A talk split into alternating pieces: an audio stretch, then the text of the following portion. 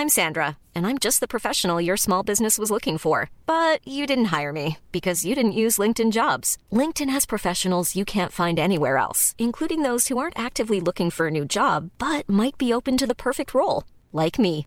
In a given month, over 70% of LinkedIn users don't visit other leading job sites. So if you're not looking on LinkedIn, you'll miss out on great candidates like Sandra. Start hiring professionals like a professional. Post your free job on linkedin.com/people today. Porque el mundo actual no se entendería sin la economía y los negocios. Acompaña a Mario Maldonado, el columnista de negocios más joven y objetivo del periodismo financiero, en su programa Bitácora de Negocios.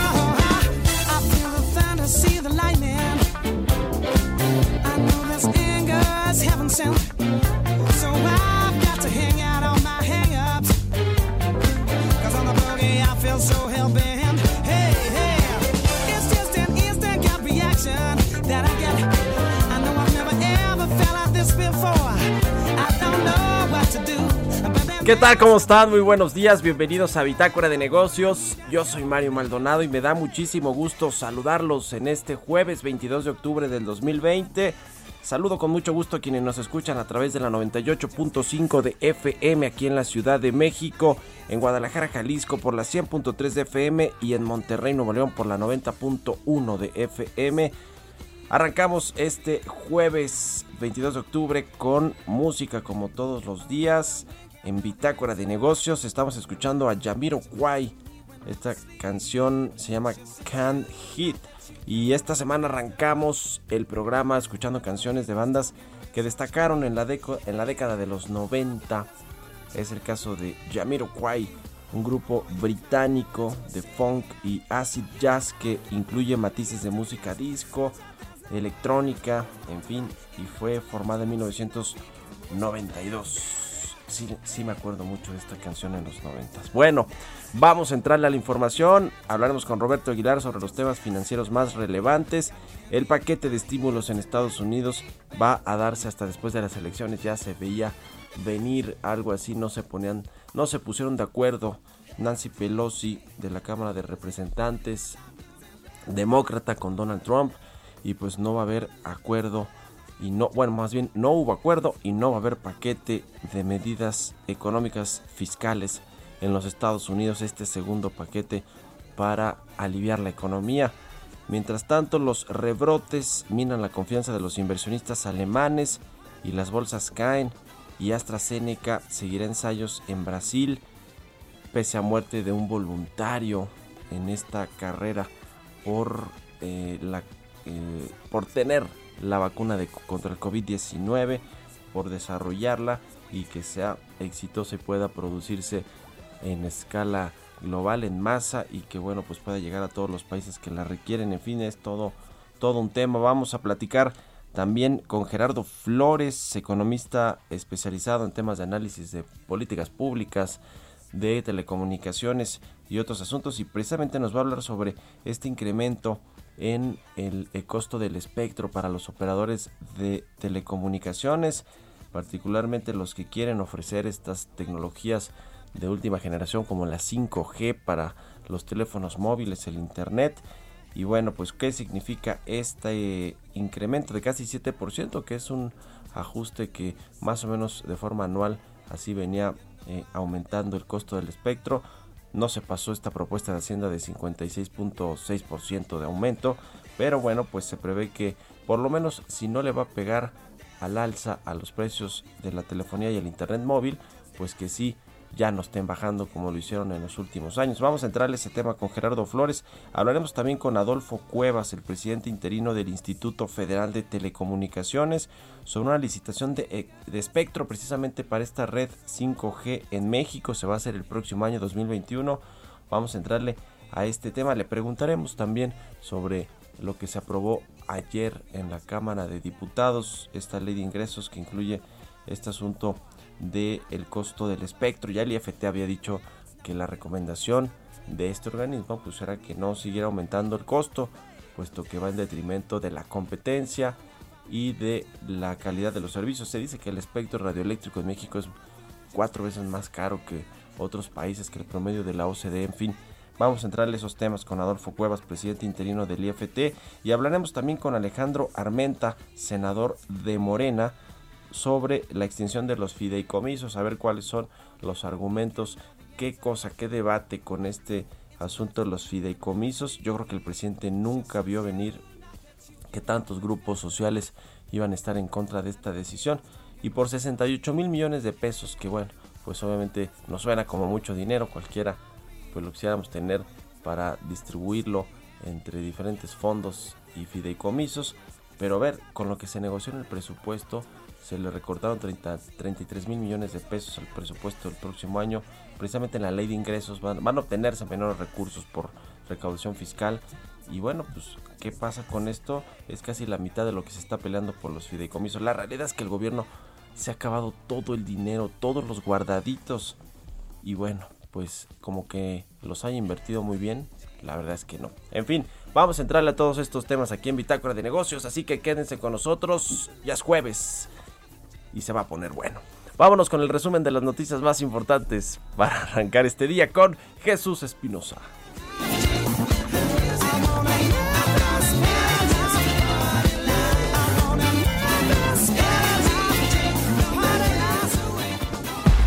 El resumen. Eduardo Osuna, director general y vicepresidente del Consejo de Administración de BBVA México, aseguró que la crisis que se vive en materia económica este año por la pandemia del coronavirus es la más profunda que cualquiera que hayamos vivido. Agregó que México tiene hoy algunas fortalezas que no teníamos en la crisis de 1995. La Secretaría de la Función Pública dio a conocer que sancionó a las empresas distribuidora internacional de medicamentos y equipo médico y laboratorios PISA con inhabilitación por 30 meses y multa por 1.170.095 pesos a cada una por proporcionar información falsa para obtener un contrato con el Instituto Mexicano del Seguro Social. La Coparmex informó que José Medina Mora y Casa es el candidato de unidad para presidir el organismo para el periodo 2021-2022. De acuerdo a los resultados del nuevo indicador oportuno de la actividad económica, la actividad económica en México seguirá aminorando sus caídas después de los efectos que provocó la pandemia del COVID-19. Se estima una variación de liga en agosto del 2020 con un descenso de 7.9% a tasa anual y para septiembre una caída de 6.9%. Carlos Slim propuso que los empleados trabajen tres días a la semana durante 11 horas para abrir espacio a otras personas, elevar 10 años la edad de jubilación hasta los 75, con el objetivo de evitar la quiebra de la situación financiera de los países. Estimaciones del Consejo Nacional Empresarial Turístico arrojan que este año el turismo dejará de aportar 8.7% del PIB debido a la pandemia y contribuirá únicamente con 4.9%, lo que representa una contracción de 48% en el consumo turístico. Bitácora de negocios en El Heraldo Radio. El editorial.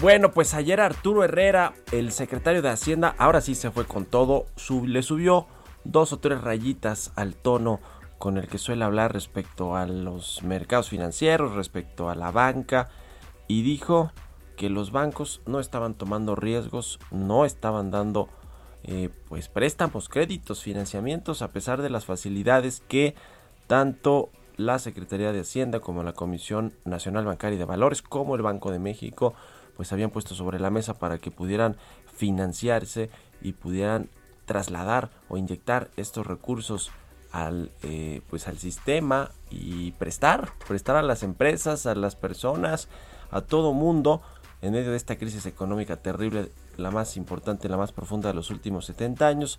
Se acuerda que el Banco de México puso a disposición de la banca comercial 750 mil millones de pesos para que los utilizaran y a su vez pudieran pues capitalizarse. Están bien capitalizados, pero pudieran tener estas reservas adicionales para poder inyectar dinero a la economía, para poder prestar, además de todos estos planes de diferimiento de pagos, congelamiento de tasas, que bueno, ese fue un acuerdo general que se hizo con el gobierno, con las autoridades financieras y los bancos para evitar que se pues que eh, la cartera vencida se incrementara de forma eh, considerable y que hubiera una crisis en el sistema financiero, que eso sí sería terrible, sería lo único que nos faltaría para pues estar muy muy mal.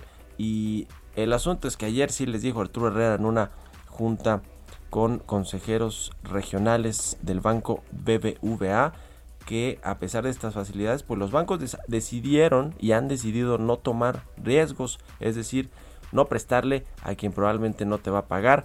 Eh, están eh, los bancos siendo muy cuidadosos de a quién le prestan, de eh, cómo eh, financian, de cómo canalizan los financiamientos. Y pues esto ha hecho que los índices de capitalización de la banca hayan crecido durante la pandemia del 15 al 17%, dice Arturo Herrera, bueno, está bien que tengamos una banca con índices de capitalización muy sólidos, que esté, digamos, pues bien capitalizada, y que, y que esto le da eh, estabilidad y solidez a la banca, pero también, oigan, pues hay que prestar, ¿no? Hay que prestarle a la gente, para eso, a eso se dedican y a pesar de las facilidades que nosotros como gobierno y como autoridades del sector financiero hemos dado, pues ustedes nomás no quieren prestar.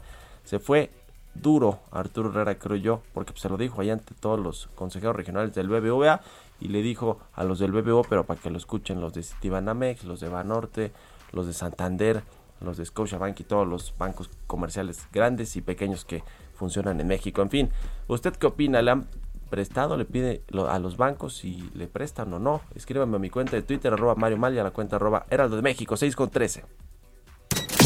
Economía y mercados. Aguilar ya está en la cabina del Heraldo Radio. ¿Cómo estás, mi querido Robert? ¿Qué tal, Mario? Muy buenos días. Me da mucho gusto saludarte a ti y a todos nuestros radioescuchas. Pues nos amanecemos con el dato de la inflación, Mario, de la inflación de la primera mitad de octubre.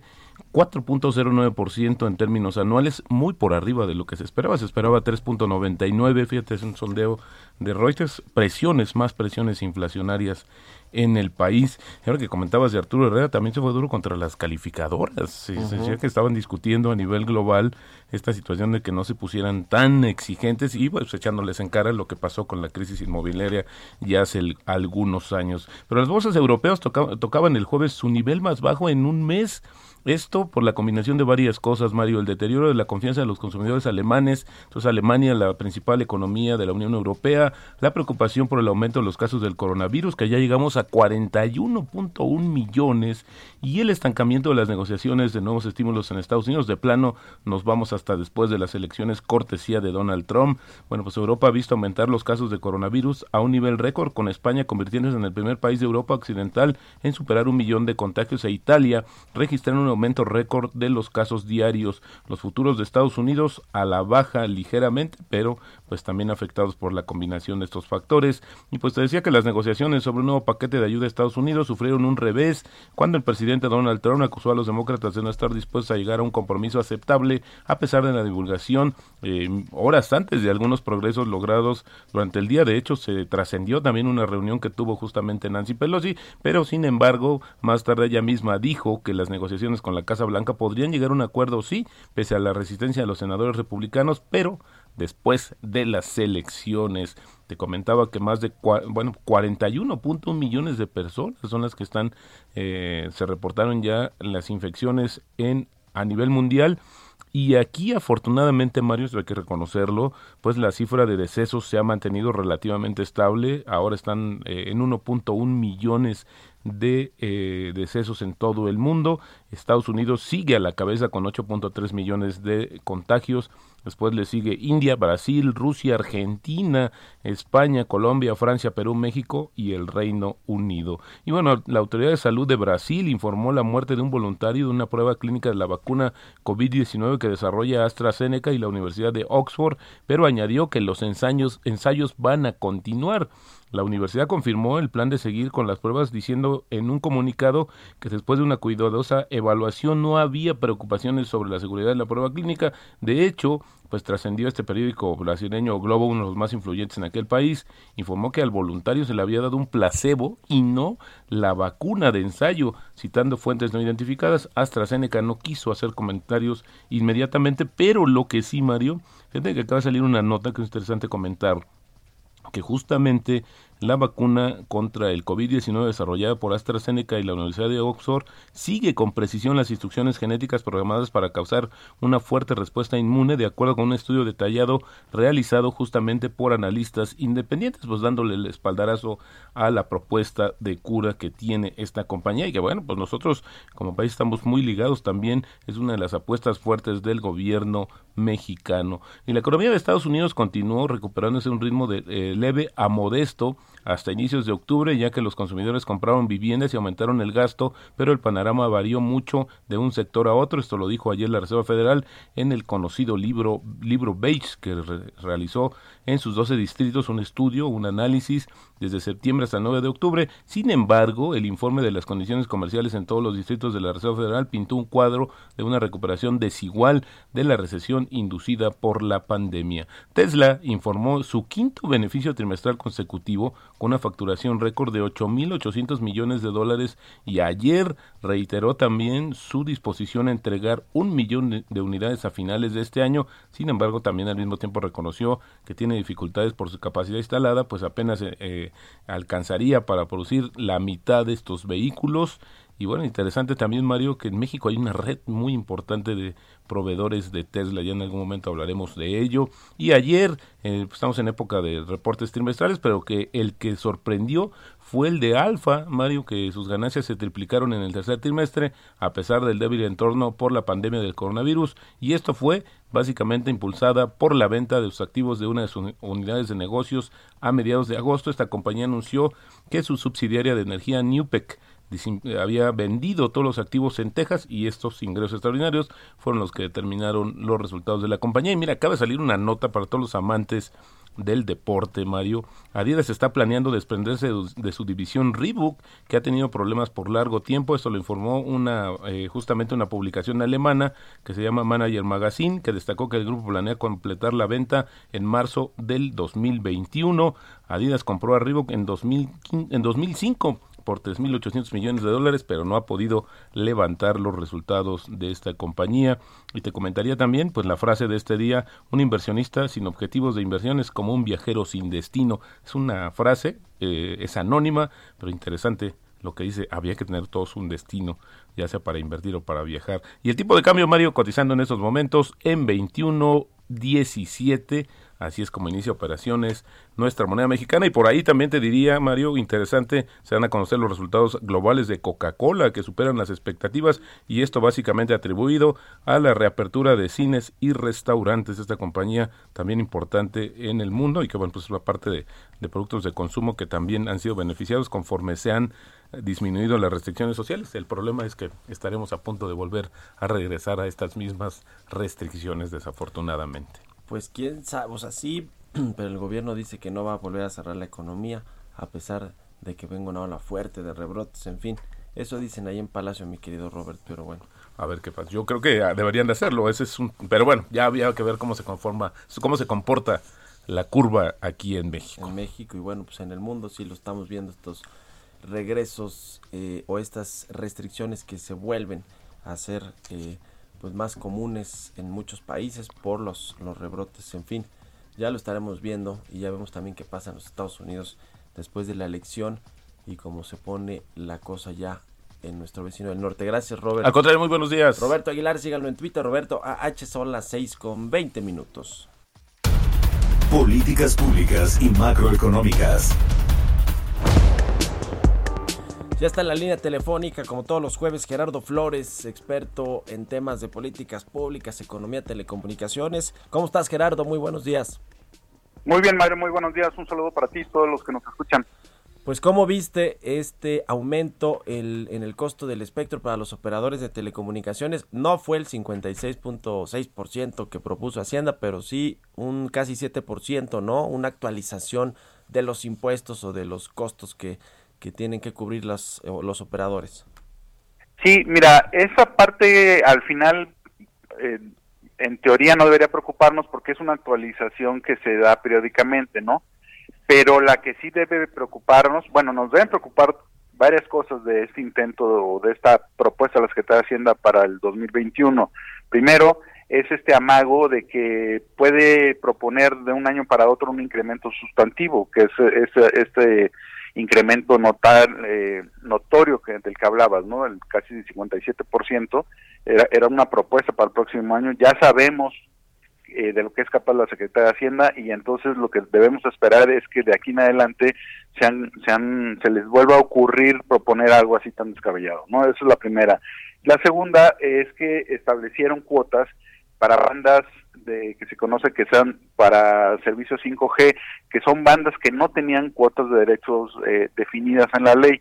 El problema es que la combinación de, ambos factores que te estoy comentando, uno, la intención de la Secretaría de Hacienda de proponer aumentos descabellados o, enormes y que van más allá de la, de la inflación, eh, junto con estas nuevas cuotas que ya estableció para las bandas 5G, eh, lo único que va a provocar es que pues el próximo año que el Instituto Federal de Telecomunicaciones intente hacer la licitación de estas bandas para servicios 5G, que son las bandas de 600 MHz, de 1500 MHz y de 3.5 GHz, eh, cuando el IFT intente hacer la licitación, pues lo que va a ocurrir es que quienes se eh, apersonen a esas licitaciones, pues van a tener el temor fundado de que cada año les, les puedan aumentar de manera significativa los derechos. Eso que provoca pues que tengan temor en ofrecer algo razonable en la, en la licitación, ¿no? Entonces, desde ahora ya creo que eh, ha generado una distorsión terrible y la señal que, que ha mandado este gobierno, que ha sido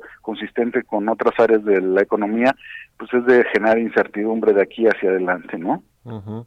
Pues sí, ese es el tema y como tú dices, ahí vienen las licitaciones, vamos a hablar al ratito con Adolfo Cuevas, presidente interino del IFT, sobre esta licitación de, de espectro para la red 5G en México que se va a hacer el próximo año, pero como tú dices, pues ya le, le quita eh, eh, interés por lo menos o, o, tienes, van a tener este temor fundando, como decías, los, los operadores de que, pues qué va a suceder con este asunto de los derechos, ¿no? Porque al revés, todo, todo el mundo pide que no solo se estabilicen, sino que bajen porque son más caros de lo que se paga en el mundo y bueno, pues ahora está actualizando y además hubo este amago de Hacienda de subirlos el 56%, ¿no? Está, está, está fuerte.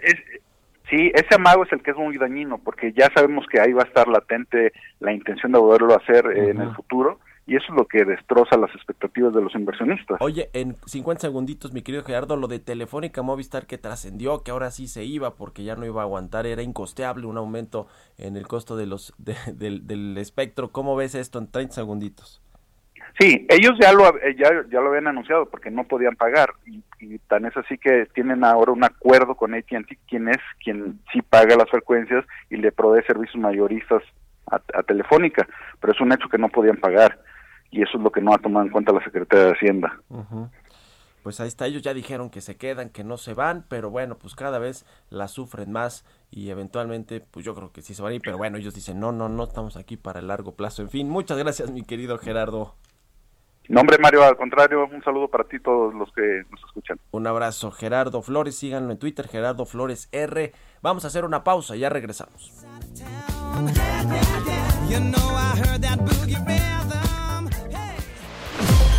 Continuamos en un momento con la información más relevante del mundo financiero en Bitácora de Negocios con Mario Maldonado. Regresamos. Heraldo Radio. La HCL se comparte, se ve y ahora también se escucha. Hoy tenemos la tecnología para llevar la luz solar a nuestros hogares, negocios y empresas de forma económica. Ahorra en tu consumo de luz con tu crédito para paneles solares. Sí panel solar, sí contigo, sí banco. CAT promedio 24.1% sin IVA para fines informativos y comparación calculado el 30 de abril de 2020, vigente el 31 de octubre de 2020. Requisitos de contratación, comisiones y consultas en sibanco.com. Hola, no se te olvide que octubre es el mes rosa. ¿Sabías que los hombres pueden padecer de cáncer de mama? Tócate, autoexplórate y ve al doctor. El cáncer de mama es la segunda causa de muerte en las mujeres mexicanas. Cada 30 segundos se diagnostica un nuevo caso de cáncer a nivel mundial. Únete al Heraldo de México en esta campaña contra el cáncer de mama. Cuando los demás apenas comienzan, usted ya está muy bien informado. Las noticias con Javier Alatorre, con la cobertura radiofónica más grande e importante del país. Yo soy Javier Alatorre. Lunes a viernes al mediodía. Una alianza de Heraldo Media Group, Grupo Audiorama Comunicaciones. Llega a México el colchón más premiado de Europa, Colchón Emma. Cómpralo y recibe 100 noches de prueba, 10 años de garantía y envío gratis a toda la República. Aprovecha nuestros descuentos del Oktoberfest en www.ema-colchón.com.mx. Heraldo Radio 98.5 FM.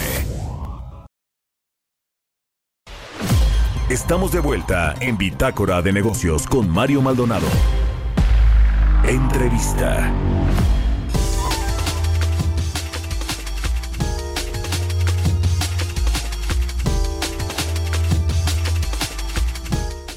Ya estamos de regreso aquí en Bitácora de Negocios, son las 6 de la mañana con 30 minutos, tiempo del centro de México. Vamos a platicar con Adolfo Cuevas, el presidente interino del Instituto Federal de Telecomunicaciones, a quien me da mucho gusto saludar en la línea telefónica. ¿Cómo estás, Adolfo? Muy buenos días. Buen día, Mario. Muchas gracias por la oportunidad de hablar contigo y con tu auditorio. Muy amable. Gracias a ti por tomarnos la comunicación. A ver, eh, vamos a, ir un poquito por partes. El, van a emitir, eh, bueno, un programa anual de uso de espectro y aprovechamiento de bandas de frecuencias al próximo año, digamos, ese es el nombre eh, tal cual, pero se van a licitar, va a haber licitaciones de, eh, espectro para la red 5G en México, que bueno, ya todos los operadores quisieran ofrecer este tipo de servicios de última generación, esta tecnología de última generación que ya estamos viendo en muchos países del mundo y que pues en México apenas eh, eh, eh, creemos o, o, o, sabemos que va a ser una posibilidad. Sin embargo, pues está todo este asunto de lo que aprobó la Cámara de Diputados con respecto al cobro de derechos. En fin, platícanos primero de este programa de licitaciones que planean hacer para el próximo año, por favor, Adolfo. Efectivamente, mira, en el desarrollo de las telecomunicaciones, lo que viene a continuación es eh, la tecnología 5G. Es una tecnología sumamente innovadora, disruptora diría yo, porque lejos de mantenerse simplemente para los servicios tradicionales de, de telecomunicaciones como los que hemos conocido, me refiero a la comunicación móvil de voz o al Internet móvil, uh -huh. en realidad el 5G aspira y tiene ya el propósito, y así está haciendo en otros lugares del mundo, de abarcar distintas industrias por ejemplo, la del transporte, los autos conectados, telemedicina, teleeducación, etcétera. Y en ese sentido, es de un propósito amplio, y ello requerirá para el 5G hasta 10 veces más espectro, más megahertz, que lo que hemos conocido al momento, también inversiones cuantiosas por el número de radiobases de sitios de transmisión que se requieren por kilómetro cuadrado, que puede ser hasta 10 veces más que lo que hemos conocido hoy día, justamente para satisfacer la demanda, por ejemplo, de lo que es conocido como Internet de las Cosas. Y en esa realidad, pues es un conjunto amplísimo de bandas, muchísimos megahertz, y la señal que hemos visto con lo aprobado por, el, por la Cámara de Diputados, si bien reconocemos la importancia de haber reconsiderado en la banda 800, que ha sido utilizada para los servicios tradicionales, es la gran banda que se usa para telecomunicaciones móviles, telefonía e internet. El problema es que encarece el espectro para el resto de las bandas, particularmente para las de 5G. Y esto supondrá pues un retroceso. ¿En qué sentido? En que inhibe la inversión, puede que desincentive la participación en licitaciones uh -huh. y eventualmente si el espectro es caro en México, México sufrirá un atraso como país. ¿Por qué? Porque no contaremos con la infraestructura básica, la de telecom, que ahora se requiere para cualquier expectativa y plan de desarrollo como nación. Y esa es la temática central que nos preocupa en el instituto. Uh -huh. ¿Cuándo fue la vez, o la última vez, o la vez más reciente que se licitó espectro en México? ¿Fue el año pasado? Así es. Sí, hemos venido haciendo licitaciones de espectro constantemente en el IFT desde hace siete años que existimos. Hemos triplicado la cantidad de espectro disponible en México. Uh -huh. Eso fue muy afortunado y tiene que ver con esta calidad nueva que percibimos en el servicio móvil. No que no haya fallas, no que todo sea perfecto, pero evidentemente y es muy obvio que contamos con un Internet más confiable, con mayores velocidades eh, y demás. Eso fue producto de ese espectro que hemos venido licitando. Aproximadamente hemos puesto eh, en el mercado más de 400 MHz en los últimos años y eso nos ha situado ya a los mejores niveles de América Latina con un espectro además excelente porque está libre de interferencias perjudiciales y de usos eh, no permitidos, es decir, de, gente que se cuelgue, ¿no? eh, cosa distinta, por ejemplo, la que ocurre en Brasil, donde hay espectro muy sucio que está ocupado por otros otros usuarios. En ese sentido ha sido muy bueno y, y esto que tenemos previsto de eh, hacer licitación para el próximo año puede verse comprometido y la percepción, no la percepción, la realidad de un espectro caro inhibe la participación. Sí. Eh, aún más, Mario, y esto déjame decírtelo, eh, como ya he sabido, también puede provocar, y fue el caso de Telefónica, la devolución de espectro. Sí, y entonces resulta contraproducente porque no, no es que se vaya a recaudar más como esperaría la Secretaría de Hacienda, sino que puede incluso terminar recaudándose menos. Eh, la devolución de espectro por Telefónica va a significar que hacia 2022 entren al erario mexicano 4 mil millones de pesos menos, que son lo que dejará de pagar Telefónica. Eh, si esto no sucede porque haya más devoluciones de espectro o porque no se adquiere el espectro en las nuevas licitaciones, en realidad el resultado va a ser trágico. Menos recaudación, eh, servicios de menor calidad y el riesgo evidentemente de un encarecimiento de los servicios que puede ir minando este acceso, esta conectividad para todos que es el propósito central quizá de la política pública del actual gobierno. ¿Cuál, ¿Cuál fue el argumento de Hacienda, además del recaudatorio, que creo que es el obvio, no quieren tener más recursos para el presupuesto del próximo año, pero eh, digamos, eh, ¿qué, dice Hacienda con respecto al costo del espectro de los derechos que se pagan por usar las, las bandas de, frecuencia en, México? Porque, pues según todos los estudios, y ustedes también en el IFT lo, lo han reportado, el espectro en México es más caro que lo que se paga en otros países, este cobro de los derechos. Pero Hacienda, ¿qué dice? O sea, además del argumento recaudatorio, ¿cuál otro puso sobre la mesa? Fíjate que ese es precisamente uno de los puntos que, que nos preocupan y hemos tenido acercamientos con la Secretaría de Hacienda. Sin embargo, la realidad es que la Secretaría de Hacienda, y esto ha sido público en comparecencias en el Congreso de la Unión por funcionarios de esa dependencia en días recientes, ellos han venido afirmando que el espectro en México está por debajo de los costos internacionales. Y entonces ellos al presentar el documento, por ejemplo, a diputados, decían que estaban simplemente equiparando para que no hubiera esta subvaluación. Pero es totalmente lo contrario. Y eso es muy preocupante porque todos los estudios indican que el espectro en México es en promedio más de un 50% de, en costo superior a lo que es la, mediana internacional. Entonces incluso parece haber un problema de, de comprensión de los datos que tenemos a nivel internacional, que no son del IFT, son datos generados por múltiples consultoras, y que indican este sobreprecio en México. Eh, por tanto, parten de una base errónea. Lo otro sí, y eso, y eso es evidente, es un tema de recaudación para el Estado mexicano que estamos percibiendo en medio de esta crisis que, vivimos. Eh, sin embargo, es equivocado también en el siguiente sentido.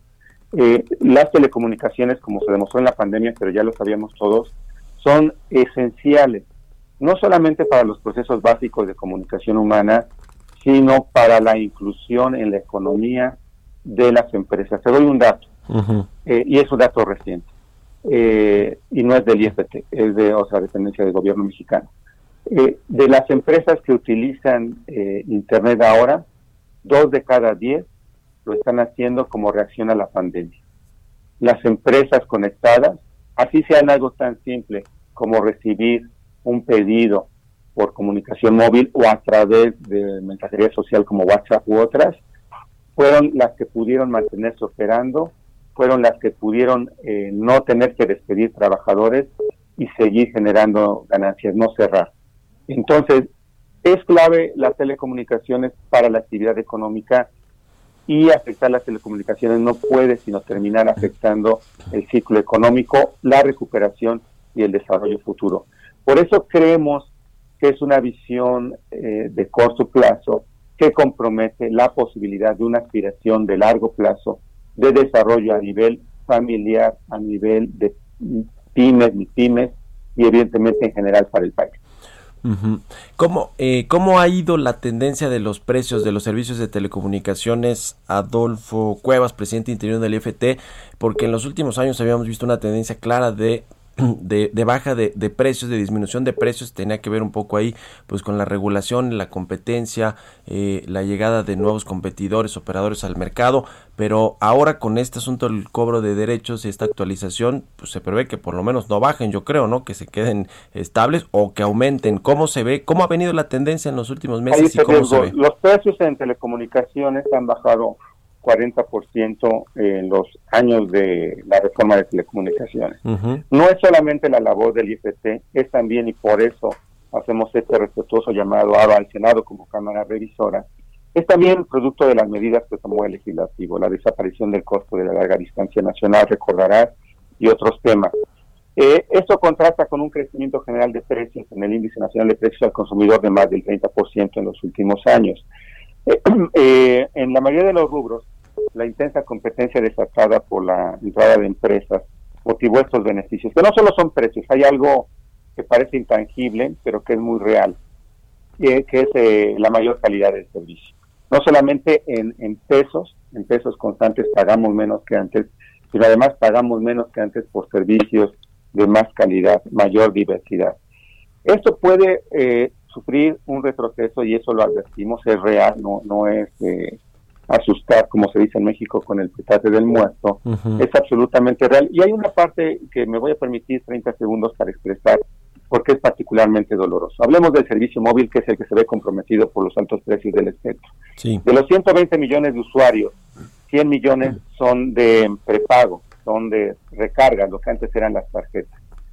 Estos usuarios dependen de que las telefónicas puedan ofertar móviles, eh, planes de recarga móvil accesibles, por ejemplo, que te digan que puedes hacer una recarga de 20 pesos, que te digan que tu recarga va a durarte 15 días.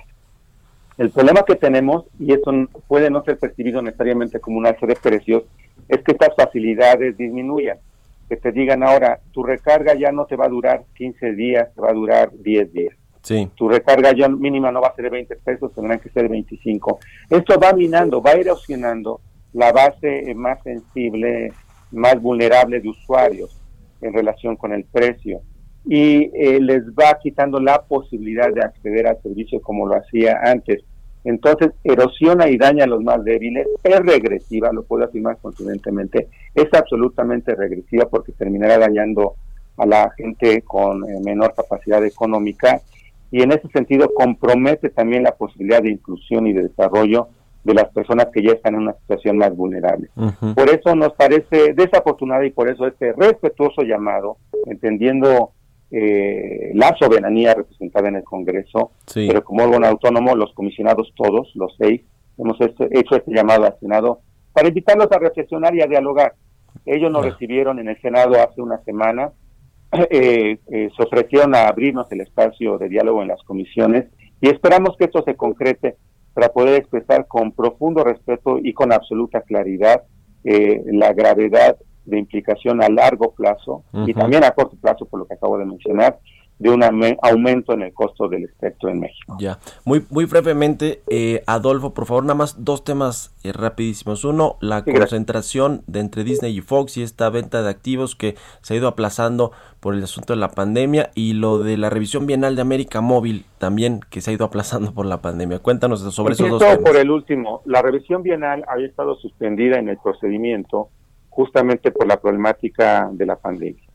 Es decir, por la imposibilidad, eh, el riesgo de eh, generar notificaciones en domicilios o de que ir la gente al IFT, muy similar a lo que había ocurrido en gobierno en general. Sin embargo, ya la reactivamos y estaremos por tomar la decisión sobre la Bienal de Telecom, también de radiodifusión, antes de fin de año. Por lo que hace a Fox Disney, hace tres semanas tomamos la decisión en pleno de otorgar una suspensión adicional eh, de dos meses. Habida cuenta también centralmente del tema de pandemia que afecta la posibilidad de modelar apropiadamente el desempeño del negocio, porque no se reactiva de todo la publicidad ni los eventos deportivos como los conocíamos.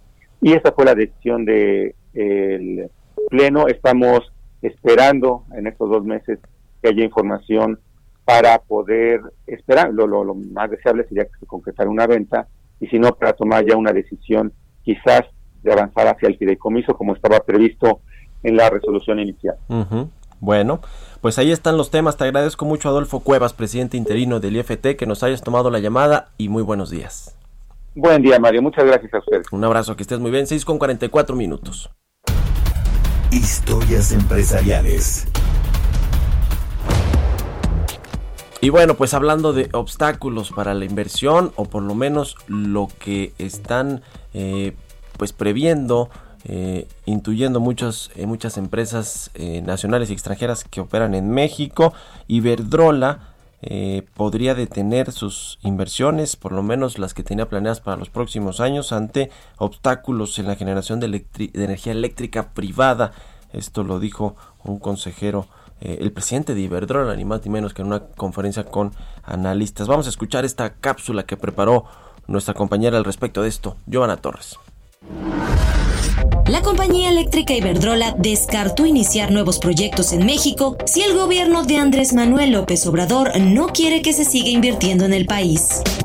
El presidente de la empresa española, Ignacio Sánchez Galán, enfatizó durante la presentación de resultados que la compañía seguirá presente en México siempre y cuando se respete el marco regulatorio. El comentario del empresario obedece a que desde el gobierno mexicano se ha ordenado cambios al marco regulatorio en materia energética, por lo que la iniciativa privada ha acusado la falta de certeza para invertir. Cabe señalar que Iberdrola ya ha abandonado proyectos en México debido a ese motivo. La multinacional canceló en junio la inversión de 1.200 millones de dólares que planeaba hacer en la central eléctrica en Tuxpan, Veracruz. Su cancelación obedeció a la negativa de la Comisión Federal de Electricidad de otorgar el suministro de gas que era necesario para avanzar en el proyecto. Mientras México pierde atractivo como destino de inversión, la multinacional se torna hacia otros mercados. Sánchez Galán anunció la compra de la empresa estadounidense PNM Resource, activa en Texas y Nuevo México, por 4.318 millones de dólares. El presidente de la compañía aseveró que las operaciones son consecuencia de la estrategia que han seguido durante más de 20 años, operaciones amistosas centradas en negocios regulados y en energías renovables, en países con buena calificación crediticia y estabilidad jurídica y regulatoria que ofrecen oportunidades de crecimiento a futuro. Para Bitácora de Negocios, Giovanna Torres. Entrevista.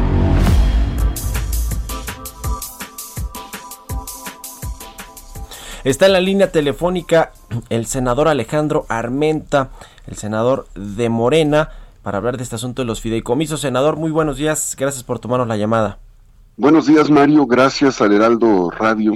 me da mucho gusto poder saludar a tu audiencia y me pongo a tus órdenes. primero que nada, senador, ya eh, eh, se recuperó, ¿verdad?, de este eh, contagio de COVID-19.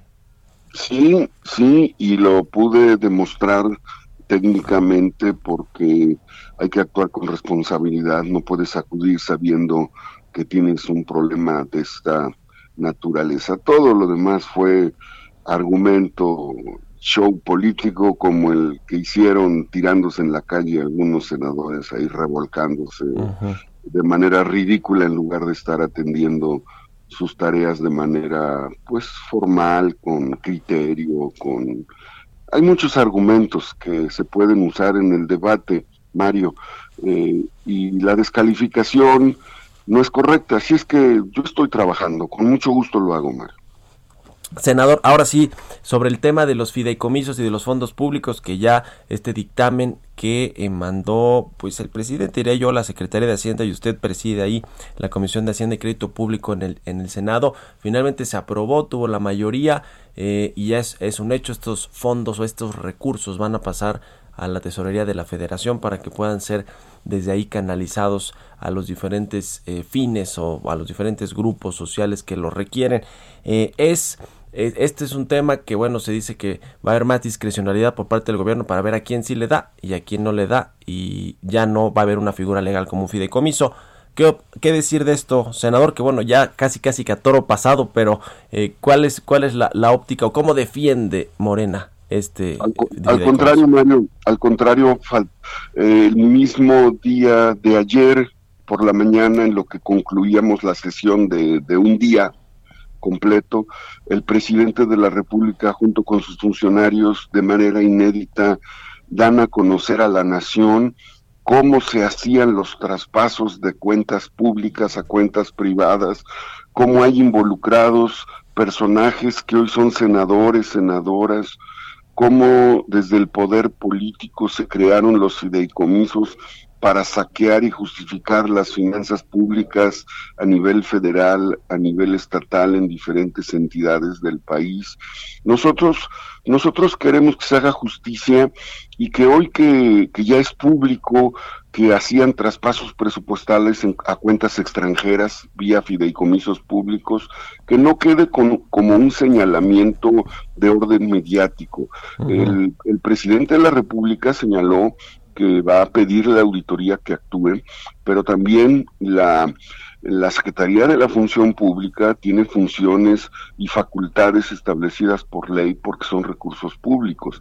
El, se, ayer, ayer extinguimos, extinguimos la forma corrupta con la que del 2000 al 2017-18 se instituyó en México un sistema de saqueo vía los presupuestos que se orientaban de manera irregular a fideicomisos públicos, donde no hay transparencia, donde hay opacidad, donde no hay reglas claras de funcionamiento, de operación.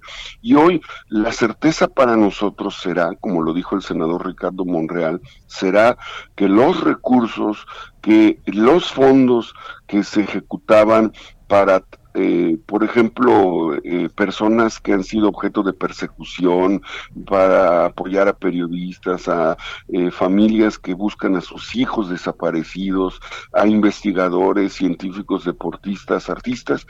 Hoy vamos a estar muy pendientes para que en los presupuestos ordinarios se sigan asignando recursos. estos delincuentes políticos que utilizaron a los fideicomisos, porque esos son delincuentes políticos, eh, justifican el fideicomiso como la panacea, cuando el fideicomiso es uno más de los instrumentos de la administración pública para cumplir con las razones del gobierno y del Estado mexicano. Así es que no hay que ponerlo, pero no hay que cerrar los ojos.